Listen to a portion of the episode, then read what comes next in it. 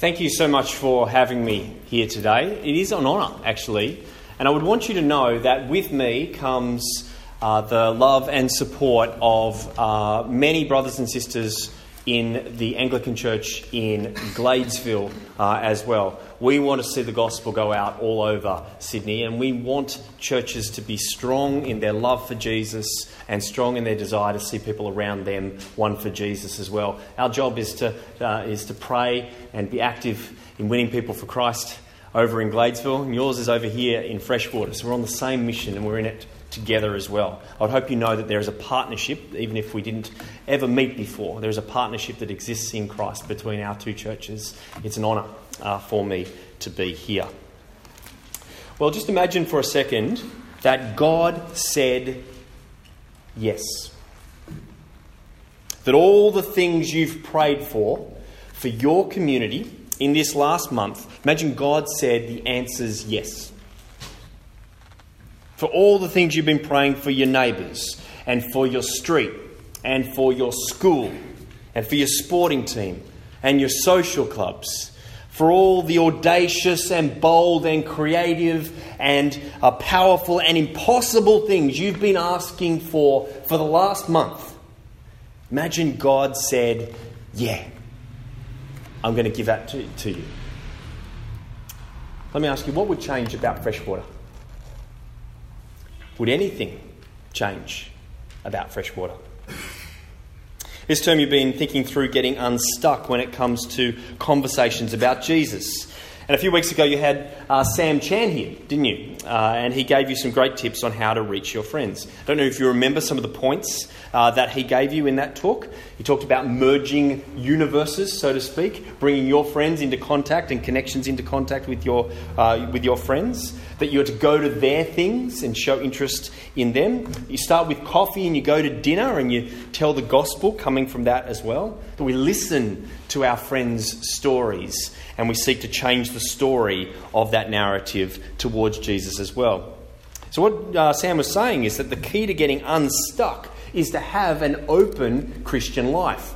And if you like, my job here today is really to amplify some of the things that uh, Sam said a few weeks ago, but also to put them into a context, a wider context of what we're doing here in Freshwater.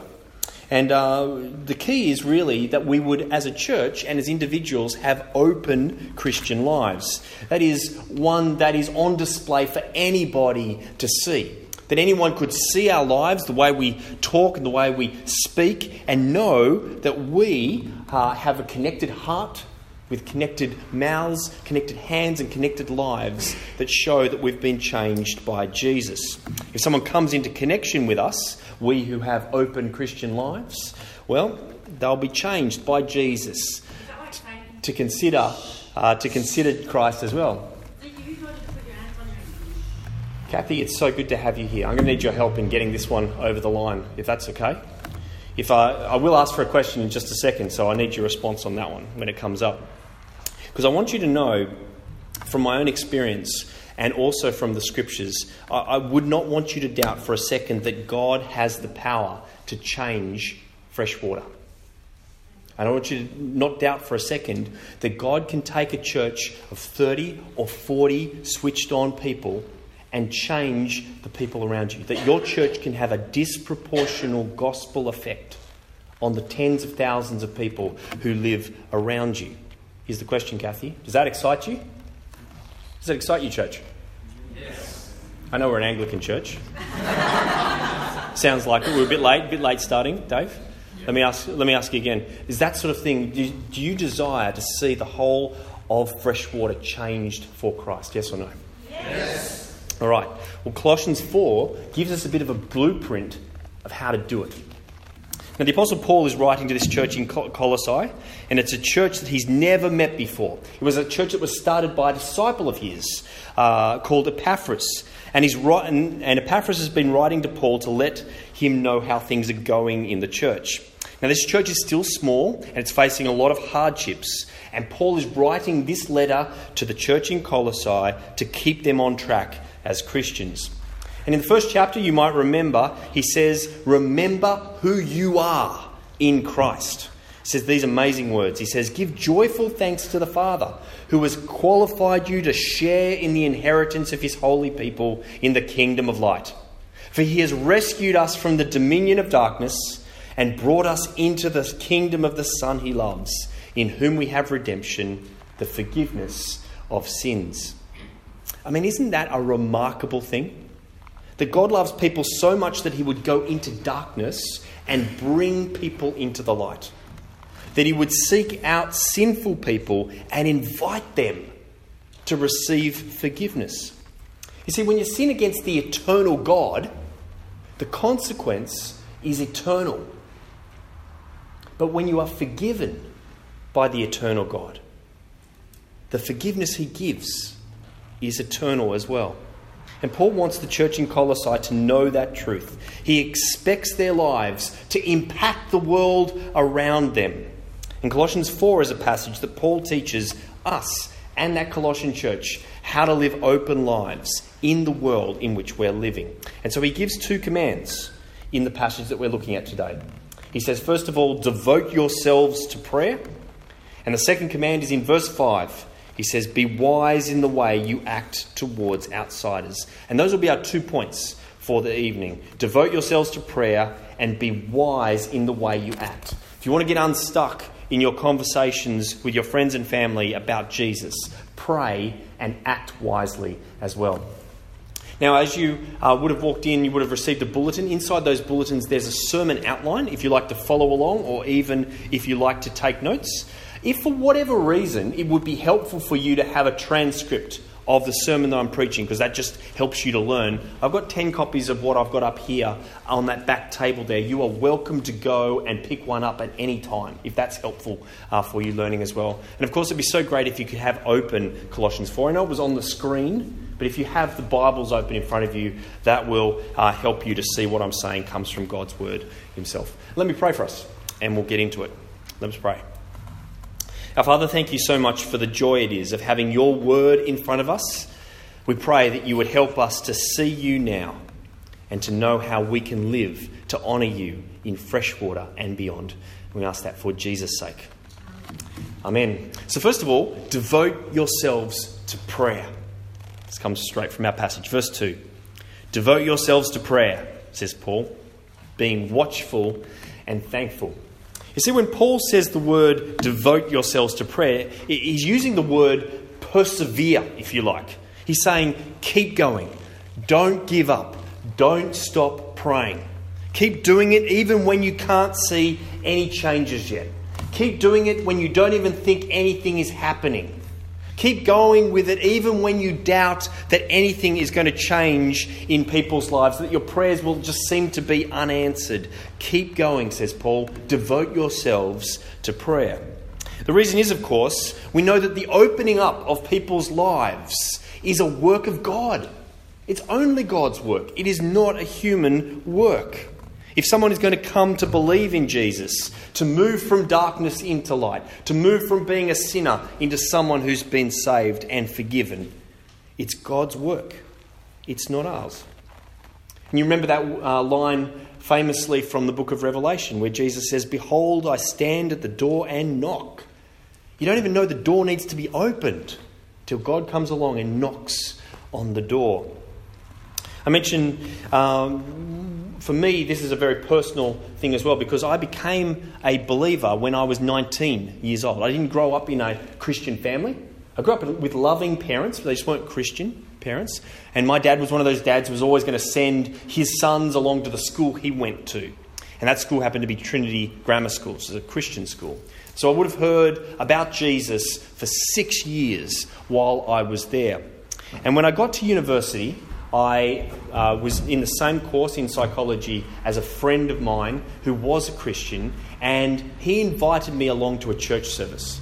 And in that church service, uh, a guy named Al Stewart was speaking from Luke chapter 18. Don't remember anything about the sermon except that I was sitting where you were, and it was that time where you get that feeling sometimes, oh, something about this. And I was intrigued. And there was a card that was handed out, and you might have communication cards or connect cards here at church. I always think, who's going to fill in a connect card? Then I remember I filled in a connect card at the right time because I was like, yes, I do have questions about Christianity. So I ticked a card, and I was followed up by a guy, and we met up once a week. And he said, How do you want to play this? And I said, I had lots of questions about Christianity. And he said, Well, why don't you bring one question every week? We'll read some Bible together, we'll pray together, and we'll see how it goes. And somewhere over the next uh, six months, October, November, sometime around that year, I gave my life to Jesus when He opened my heart and my mind to see Him as He truly is. And one of the things um, when I was invited to that church service, uh, I mentioned uh, before, this is my friend uh, LJ. Um, after uh, the following year, he invited me along to his church and into his Bible study group that he was in at church. And one of the things that this Bible study group did, and I don't know if this is something your Bible study groups do, they had notebooks. They brought notebooks every time they had a Bible study, and they wrote down in those notebooks the names of people that they were praying for. And so everyone would bring the names of people they were praying for, people that they loved, who were around them, who didn't know Jesus, and they wanted them to come and know Jesus. And they prayed together as a group. And because I'm pretty dumb, it was like halfway through the year when it dawned on me wait a second. Were you guys praying for me last year? Was I a name on this list when you're asking all these things? I knew I was onto something straight away because everyone kind of immediately avoids eye contact and doesn't look at you when you, are, when you ask that question. And yeah, it was true. You see, LJ had gone to the group in late January and he said, I want to pray for my friend Andrew. And so this group of Christians who didn't know me at all started praying every week for this guy named Andrew who was a friend of LJ's. Could you imagine in February and March? They ask LJ, We've been praying for 12 weeks. Anything happened? And LJ says, No, nothing's happened yet. And it gets into April, and LJ says, You know what? I'm going to invite Andrew along to, to an Easter service at, at campus. Can you pray for me? And he comes back with the news. He said, Yes, he's going to come along. Can you pray for him? And then May comes along. Any extra news? No, nothing's really happened. What about June? No. July? No. August? No. September? No. The people in that Bible study group, they're just humans. They couldn't see what God was doing in my heart because my eyes were opening and my heart was opening and expanding. And I was asking questions. I wanted to know more about God at this time. God was working in me in a way that no one else could have known. And in fact, I didn't understand it. I only understand it now looking back on that time for what God was doing. But this group kept praying for me. Thank God they didn't stop in July. I'm a Christian today because God answered the prayers of his people with a yes. Paul says, devote yourselves to prayer. And Paul himself knows the power of prayerful people before a powerful God. Because he asks that this Colossian church will pray for him in his endeavours as well. Keep following along. He says, and pray for us too that God might open a door for our message, that we may proclaim the mystery of Christ, for which I am in chains. Pray that I may proclaim it clearly, as I should. You see, Paul can't come to Colossae right now. He's chained up in prison. He would have been tethered to the walls, possibly to one of his other cellmates. But he knows even from this position of abject weakness, that God can still work. He can be the weakest human in the world, unable to do any physical thing. God can still have all of his plans come true. God can still open doors through Paul into ministry in people's lives. And we know he has an effective ministry to tell people about Jesus even from prison.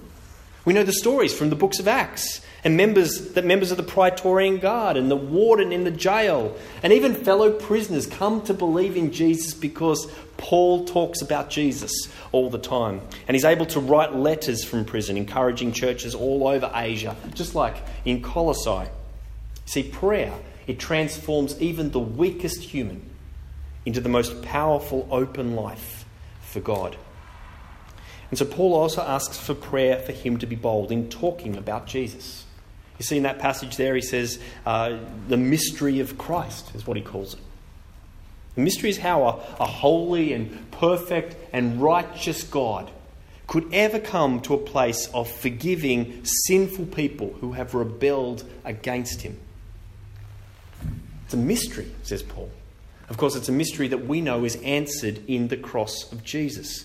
The God Himself became sin for those uh, that were His, so that in Him we might become the righteousness of God. You see, when God forgives someone, it's not just, oh, you know what, let's just pretend that didn't happen. When God forgives someone, it's a debt needs to be paid, but it is paid in full. When God forgives someone, He will never hold that sin against the person again. When you are forgiven by the eternal God, His forgiveness is eternal. And that is because it has been completely taken care of by Jesus at the cross. It means that Christians can be fully devoted to Jesus and we can live our lives in full confidence of our salvation. And I reckon deep down, people know they're not perfect. You don't have to scratch too far below the surface of anyone to know when we're not perfect. And if people gave thought to it, people would know that there's a disconnect between where they stand and what they would imagine God would be like. They would know He is perfect and I'm not perfect. So the mystery of how He and us could ever come together is the story of Christ's forgiveness at the cross. You know, of course, what the answer is, don't you? To anyone who asks Jesus for forgiveness. You know what the answer is, right? Yes. Anyone who comes to Jesus and asks for forgiveness, the answer is always yes. The only person that isn't forgiven by God is the person who never asks. There might be people in this room right now who are exploring the Christian faith. If that's you, brilliant. There might be people in this room who've come along to this church or another church for a while, but have never actually asked for themselves whether or not they could be forgiven. I'd want you to know that there's nothing stopping you from receiving the forgiveness of the Lord Jesus Christ, but you must ask Him with a right heart about your sinfulness and your state. God is the God who comes to sinners and brings them into the light. He comes to sinners and He gives them forgiveness. And we receive it by asking for forgiveness and trusting Jesus at His word. If you're in a place where you've never done that before, then the invitation, even from this passage, is there. The mystery of Christ has been made known in Jesus. You could talk to Dave at the end, or me. We come and we can do business with God. We can pray with you to make sure that you know the forgiveness that you have. See, the Apostle Paul, he wants open doors, he says. He wants to proclaim this message of the gospel wherever he is, so that people will ask for forgiveness from God in Christ, that people will go from darkness to light, that they'll receive his forgiveness. And he asks that God will go ahead of him to work in the message that he proclaims. Now, many of us, obviously, here at this church already believe these things. And so we need to hear Paul's command to us. We are to devote ourselves to prayer, being watchful and thankful. See those characteristics at the end of verse 2? Being watchful and thankful. Paul says we are to pray with our eyes open. We're to be on the lookout like a guard at the life saving place in freshwater. See, we're supposed to know our suburb. We're supposed to know our area. We're supposed to know our people. We're supposed to know the context. We're supposed to know our schools. We're supposed to know our street. We're supposed to know our community. Be watchful and prayerful. A few years back, as I mentioned before, I was called to start a church in Green Square.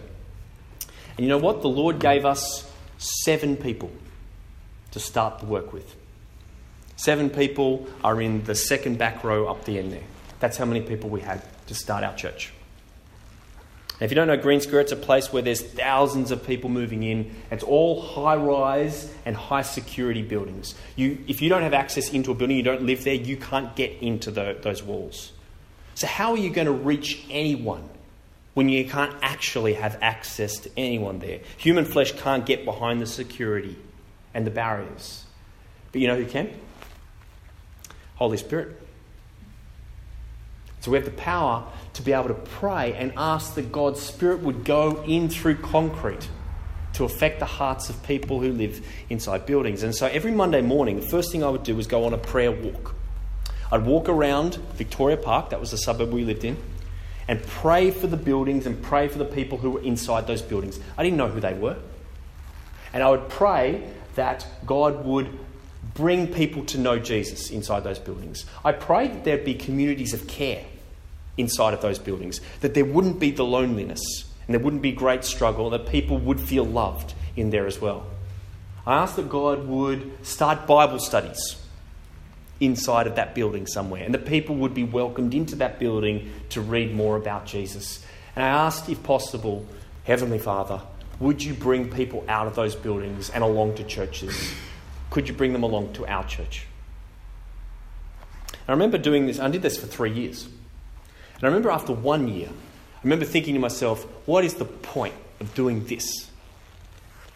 Has anything happened from any of this prayer? And, you know, I told you before I'm stupid, and I am. I'll stick by that statement.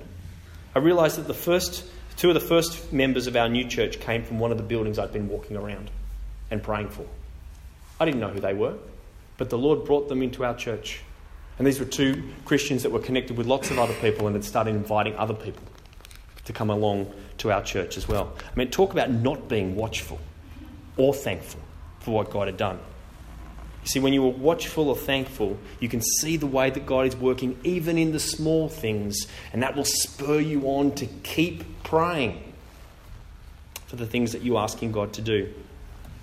I wonder is going on some prayer walks around your suburb something you could do as a church? Just by yourselves, or grab another person, Go round your block in your street. Walk up and down just your street if you like. Pray for the people inside the buildings, the ones you know, the ones you don't know. Ask that God would be working in their lives in some way, shape, or form. Do you notice when a for sale sign goes up on a house near you? You're one of the first six weeks later to go and knock on the door and say, Hey, welcome to the neighbourhood. What's your name? They come from the local church. You can pray for the people around you and ask God to do incredible, amazing, and bold things. We can go out into our community gatherings and we can pray and we can watch and we can be thankful. That was the first command uh, devote yourselves to prayer. The second is like it and follows on from it. Be wise in the way that you act. See, Paul's second command comes from verse 5. Have a look at verse 5 with me. He says, Be wise in the way you act towards outsiders, make the most of every opportunity. Now, that word act there is more than just behaviours. Literally, it's the word walk in that uh, phrase. The phrase is walk wisely towards outsiders. Sometimes we use that phrase Christian walk, don't we? You heard that phrase, the Christian walk? Well, that's what's happening here. It's not individual behaviours, it's the whole of your life. You see, prayer goes out, and then we are to live and act and walk in a consistent way. In this passage here, Paul says that we are to, act, uh, to walk wisely. Whenever the Bible talks about wisdom or being wise, it's always used in connection with someone knowing God. A wise person in the scriptures is someone who knows that God is above all and He's the creator of all things. And someone who's, who is wise in the way they act is a Christian who shows that in all of their lives. Now, back when I was leading a youth group, there was a woman whose name was Olivia, and she was a, a leader on our team as well. And Olivia had a condition called drop foot, which meant basically she just had to have a slightly exaggerated motion because her left foot kind of dragged a little bit as she walked along. She wasn't particularly impaired, but it just meant that she had a particular type of walk. I remember one day I was sitting down and I was talking to someone, and out of the corner of my eye, you know how you can see movement out of the corner of your eye? Uh, out of the corner of my eye, I, I kind of recognized a familiar looking walk coming towards me. And I knew even before I turned, oh, that's going to be Liv. You see, I recognized Liv by the way that she walked. And Christians are to be recognized by the way that they walk. If you have a friend who doesn't know you're a Christian and they suddenly find out you're a Christian and they're like, What? How can it possibly be that you're a Christian? Probably doesn't say a whole lot about how good your Christian life is going in front of them. You see, the Christian walk is to be full of the fruit of the Spirit love, peace, joy, kindness, self control. And it's to be full of Christian content as well forgiveness towards others and repentance when we've wronged other people as well. That's the character of wise living consistent with God. But don't forget the last two words, and this is really important for us tonight, of the little phrase in verse 5. You see, the Apostle Paul says, Be wise in the way you act towards outsiders. See, the term outsiders is a term that the New Testament uses to talk about people who are not yet believers. It's not an eternal judgment on them, it's just a statement of their present situation uh, before God. When I was 18, I was not yet a believer. And in freshwater, there are going to be thousands of people who are not yet believers in the Lord Jesus Christ. They're outsiders now. And Paul gives a direction for the Christian church to go. He says, towards outsiders. It's not enough for the St. Mark's community here to turn on the lights in the night time and open the doors and call out to the rest of the community, Come to church, everyone, come to church. We are to walk towards outsiders. Our job as a church and as individuals in the church family is to go out into the community and to live Christian lives that show that we've been changed by Jesus. Paul says that we are to make the most of every opportunity. You see, there's going to be opportunities all around us, some that you'll expect and some that you don't expect as well. I normally have my day off on a Thursday, but on a, on a particular week, I had to have it off on a Friday instead. There was something on the Thursday. And so Friday's a day when Jess goes and uh, works as a phys- physiotherapist, and the boys go to school. So I was all by myself in the middle of the day. And I'm a ridiculous extrovert, and so I can't stand to have my own company for too long by myself. And so I decided to go to the local gym and play some basketball. And while I was there, uh, a group of blokes came in and started playing a pickup game. And I was on another court just shooting some hoops, but they were one short. And so I looked across and said, you want to come and join in? And so I said, Okay. And so we played. It was good. It was good fun. And I said, "How do you guys all know each other?" And they said, "Oh, we're all we all work at Nestle, just over in Rhodes. We come across here every Friday to play. Um, you interested in coming and joining us? Like, can we get your email address? We'll put you on the list, and we'll we ask around because we're just people in our company." I said, "That'd be great." And so now every Friday, I take a two-hour lunch break and I go and play basketball. If you're wondering if ministry life is hard, sometimes it is not hard. But I go and play with these guys, and already it's, it started to happen. People go, What's at christchurch.org.au? What's that email address? You don't work at Nestle, do you? No, no, I work, work actually in a church. I didn't kind of broadcast, I just let the conversation naturally come. It's interesting when people find out you're a Christian, you find out a lot about other people as well. Oh, I grew up in a Buddhist background. And uh, what sort of church is you on that you go to? Oh, like whereabouts is it? Whereabouts is it on the road? You know, you start to have those conversations. Over the course of three, four, five months now, I've just seen the warming of relationships now between those guys. Happens for two hours every Friday, just regularly come along. Was that something that I expected to happen when I had my day off on the Friday? It was not. Paul says, make the most of every opportunity. You never know when those opportunities are going to come along. That's why we need to be praying that God would open up opportunities and that we would have eyes to see what our opportunities lie in front of us. I wonder, what do you love doing?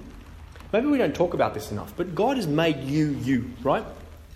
And there are things which you just love doing. You just, I'm passionate about this. I love this. Well, there are there things that you really love that could help you to connect with other people in your community. I mean, some people love to sing. Is there a local choir that you could join? Some people love to dance. Is there a dance studio? This is what Sam Chan is saying about merging your universes together, right? Is there sport? A sports team? Is there SES stuff because you love to fix things? Is there a surf life saving club thingy down the road somewhere that you could join? Is there bushwalking or bush regeneration clubs happening around? Is there a school community that you can be part of because you're a parent? Is there an RSL, a bowling club? What are the opportunities? What do you love doing? why don't you find a way of integrating the stuff you really love doing into the way you're actually looking for opportunities to, to, to, to, to win people uh, towards Jesus? Making the most of every opportunity and being wise in the way we live. You see, when you're connected with people, you're going to talk with them, aren't you? And verse 6 is what Paul says. He says, Let your conversation always be full of grace, seasoned with salt, so that you may know how to answer everyone. Now, oops, that was a slide too slow on that one. Sorry about that. Now, uh, salty speech is like gracious talk. Okay, it's filled with the character of King Jesus. It's, it's going to be kind and loving and patient and joyful and thankful. But our conversations need to be Christian. We don't want to be known as the nice person or the good person, do we? Because that can easily happen when you show this. We need to show that actually that comes because we're connected to Jesus. Sometimes that's going to mean that we ask questions about other people and their lives, how they're going, letting them know that, uh, you know, my faith actually helps me to think a certain way on a particular issue or in a particular way on something. But it also means, can I be praying for you about something? Is there something going on in your life that you uh, need some help with and I can be praying for in there as well? Our life is to be seasoned with salt. You see, if it's no salt, it's just bland. You're just a nice person. But too much salt, it's awful as well, right? I remember Oscar and I were making a recipe one Saturday afternoon. We had to sprinkle some salt in, and the lid came off the salt, and just all the salt went in. Disgusting, right? Overbearing Christians are the worst. But seasoned with salt, loving, gentle, patient, back and forward with people, always being interested in other people's lives. Remember Sam's point? Get to know what's going on for them, listen to their story. You see, always learning, but we're clear about the love of God and the need for our friends to ask Jesus for forgiveness. I came to church because LJ was my friend, even though he was a Christian and I was not yet a believer. I liked him. He invited me to church, and so I came. It was simple as that. Do you notice the last sentence that Paul says there? He says, Know how to answer everyone, so that you'll know how to answer everyone, not what to answer everyone. You don't need to have all the answers, you just need to have the right character, the character of wisdom in the way we walk and the way we talk. And so I was talking with Dave about this talk, and he said, How can we make this concrete? How can we action the stuff that we're talking about tonight? How can we put into practice into the life of our church? One of the things I wish I had with me tonight, but the, print, the printer has, hasn't finished it, I'm going to pick it up tomorrow. Uh, you all get next week a little prayer card. I wonder if I have a copy of it somewhere here. I put it somewhere. Yes, and I printed a copy of what it was going to look like onto your uh, onto your things there. A little business card sized thing where to remind us of the details of tonight's talk. You see, Paul says, devote yourselves to prayer. Be wise in the way you act towards outsiders. Let your conversation be full of grace seasoned with salt. Pray, connect, eat, share, invite. I'm sure it wouldn't be hard, too hard for you to find some of what Sam was saying in his talk into some of those headings as well. on the back of the card, and I'll show you mine that I have in my wallet. On the back of the card, a little space to put the names of the people that you want to pray for onto the back. Who's the Andrew in your life whose name you could put onto this and commit to praying. Maybe when these things come, Dave, maybe we could get everybody to be using these in your Bible study groups during the week. Let's pray for some of our friends. Everyone, pull out your card. Let's, let's go with a couple of names off there as well.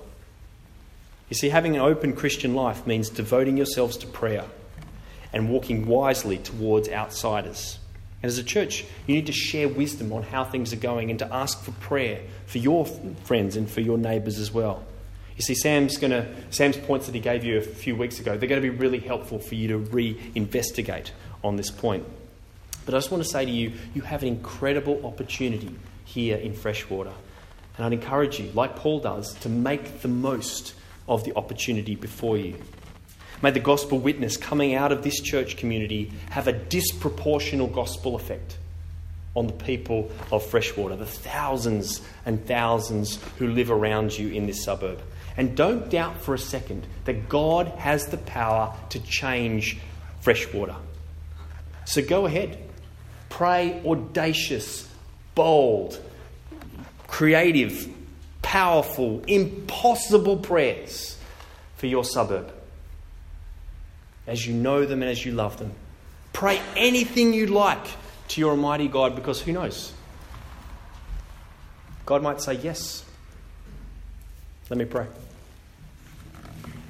Our Father, thank you so much for the joy it is of having your gospel and knowing the mystery of Christ, the salvation we have in Jesus. Thank you for equipping brothers and sisters in front of me with this gospel that they know you as their heavenly Father and they know Jesus as their Lord and they have your Spirit in them. We pray that you would move them to pray, to be devoted to prayer for Freshwater. We would ask you, uh, we would ask you, Father, that you would give them the mindset that they are going to trust you with bold and impossible prayers. Would you be so kind as this year, 2019, that you would see some of their friends that they are going to pray for come to ask questions about the Lord Jesus Christ? May those friends be intrigued to know more about Jesus. Would you be so kind as to bring people to faith around them? Would you allow this church community to be a community in which you are working to change and shape Freshwater? The people in this suburb would know that they are loved by people who come to this church because they know what love is because of you. Would you help there uh, be so kind, Father, that there be many thousands of people who come to know Jesus over the next years because of the witness that comes out of churches like this one? We ask, Heavenly Father, you would give um, my brothers and sisters wisdom to make the most of every opportunity as you present it before them. And may they be powerful ambassadors for Christ. We ask all this in Jesus' name. Amen.